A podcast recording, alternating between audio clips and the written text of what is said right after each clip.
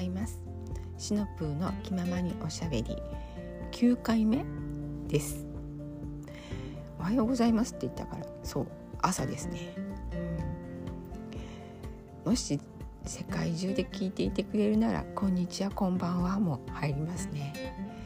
今日は病院大学病院の通院の日です、うん、診療科を2つ行くんですけれども前回までは1日に3診療診療科に行きまして丸1日かかるという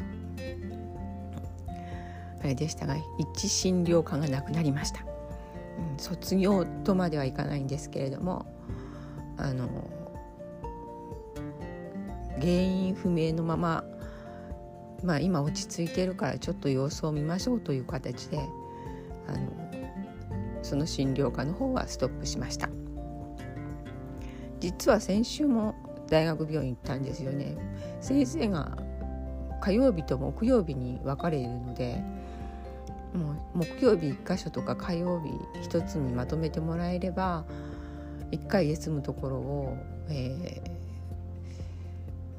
ー、2つの診療科は2ヶ月にいっぺん、えー、もう1つは3ヶ月にいっぺんという形で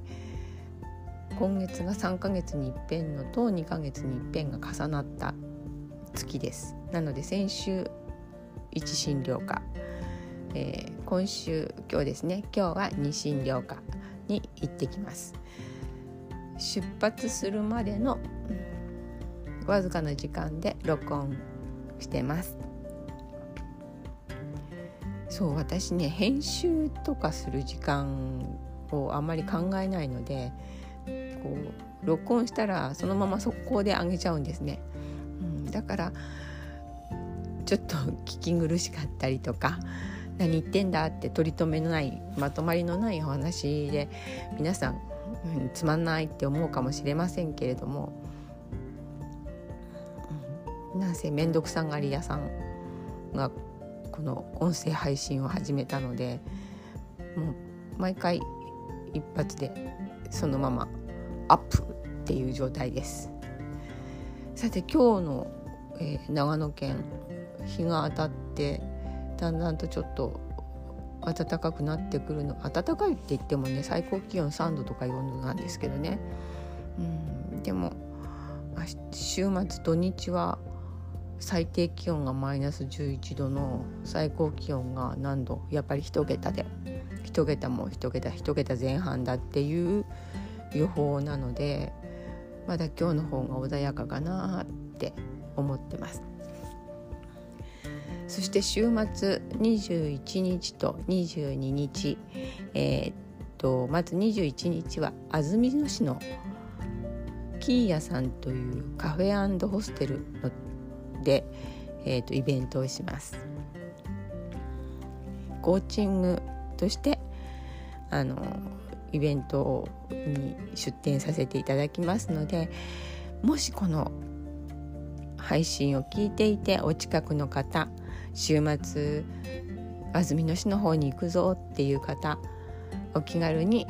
あの顔を出していただけたらありがたいなって思ってます。22日は大町市の森の休息さんというところで、えこれは毎月開催している定期開催しているんですけれどもこたつでみかんっていう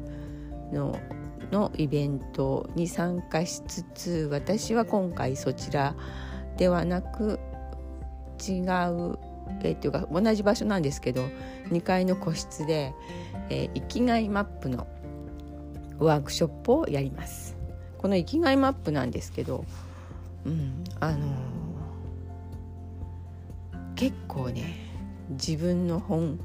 本質っていうか芯が見つけられるとても面白い、うん、ワワクワクしながら できるワークショップです。ご興味のある方はまたご連絡いただければあありがたいですね。あのズームでもできます。うんまあ、本当はリアルの方がねとてもみんなでワイワイしながらやるので楽しいです。この生きがいマップで私もまずはコーチングでこう一つ自分の泥が長い落と落とされて自分が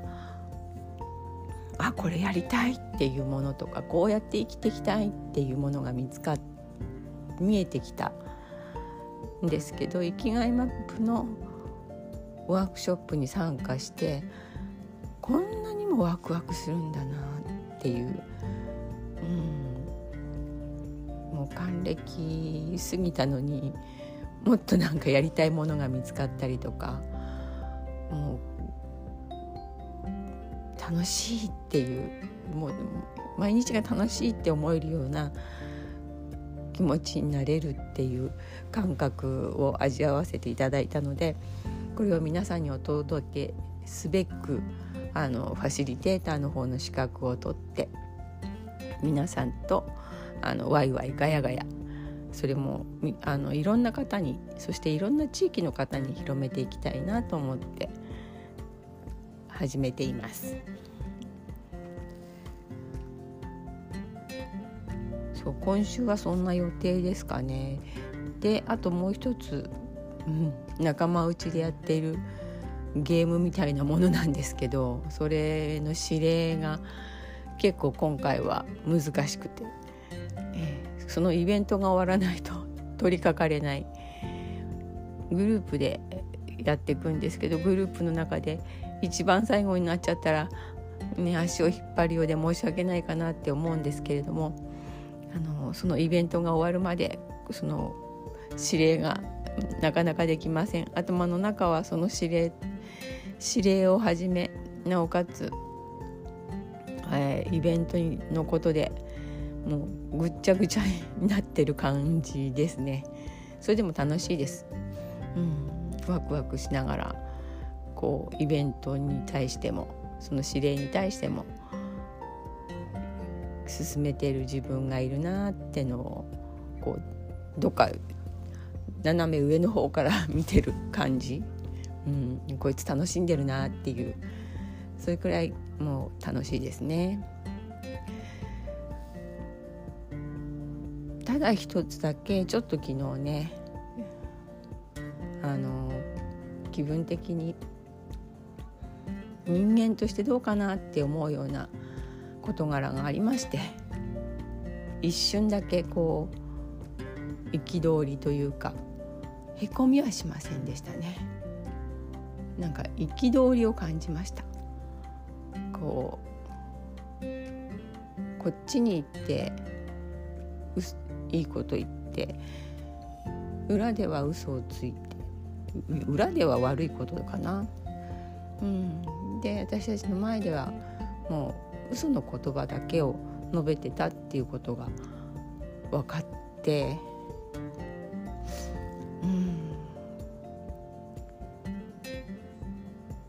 すごい悲しい気持ちです。そういうことをするような方ではないと思っていたしえー、っとこう人のためにってやってる方だと思っていたんですけれどもきっとお金が絡むのかな。それとも自分が上にた上の立場に立ちたいのかなっていうこれは憶測でしかないんですけれどもそういう方に気持ちを取られたがためにこう人を通し込むような行動や言動が出てきちゃったのかなって感じています。とてもとても残念です。人間として好きだったのにそれを知ったたまたま知ったことによってある意味良かったなとは思います。うん、ずっと騙されてていたらなんかね後でもっと辛い気持ちになるんでしょうけど。それが早く分かったことによってあうん一線を置いてこう対応できるし多分こう接点がどんどんどんどんなくなっていくんだろうなっていう思いでいます。それが昨日ちょっと、うん、悲しかったり憤りを感じたりそう人のことをこう悪く言ったり嘘で固めたりしたことが分かって悲しかったっていう気持ちかな。そして自分はそうならないようにしようと、うん、せっかくねもう人生の後半、うん、もうそれはもちろん自分が楽しく生きたいしっていうのもありますけれども人も楽しく生きていただきたい楽しく生きていただきたいっておかしいんですけどこうへこんなんて言うんだろうマイナス思考でずっとうーって暮らすよりももう自分のやりたいことが見つかって楽しく暮らせるようになってもらいたいなって思うので私はその最初に話をした生きがいマップ。で自分の潜在の中にある自分も笑顔でいたいし周りをも笑顔でいてもらいたいっていう気持ち。そのために私が何ができるか、うん、それをあの残りの人生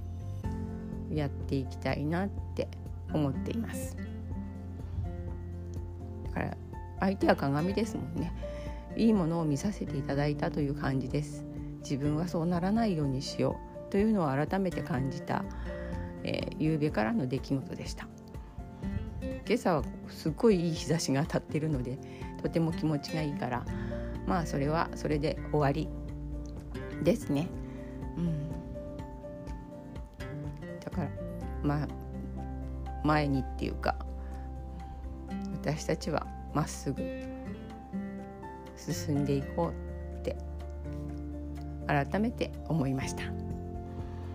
さてもうこんな時間かな。もうちょっとしたら出発です。そうこっちの寒い時期はねよく暖気はしちゃいけないって言われるじゃないですか。でも暖気しないと車の中が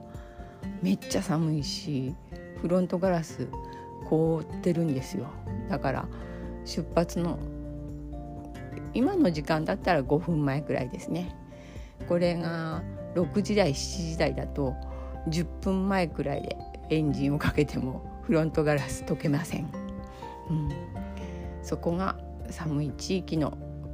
うん、難点ではあります。暖気ダメって言われてもそこだけは暖気しないと。ね。あのすぐに運転できませんので危ないから。なのでもうあと5分くらいしたら暖気を始めたいなって思っています。そして週末のイベントに向けて今日今日も、えー、病院の帰りまた頑張っていろいろ進めて用意をしていこうと計画しています。あと我が家には今冷蔵庫が空っぽです。あ冷凍庫にちょこっとあるんですけどうんあのあまりの在庫のなさにちょっと主人の今朝の顔が曇ってた気がする。そうですそうです。本当にかん本当に質素なご飯だったので一瞬お味噌汁とご飯と卵と海苔だったんですけどすごい質素でしょ？それを見て主人が一瞬こう見つめたのを私は見逃しませんでした。多分少ないなって思ったんだと思うんですね。だから今日はそう病院の帰りちょっと買い出しもします。今思い出した、うん、そんなこんなで皆さんの一日が今日も一日でありますように。一日良い一日にしていきましょうですね。ありますようにも。含めて良い一日に自分でしていきましょう。ではまた。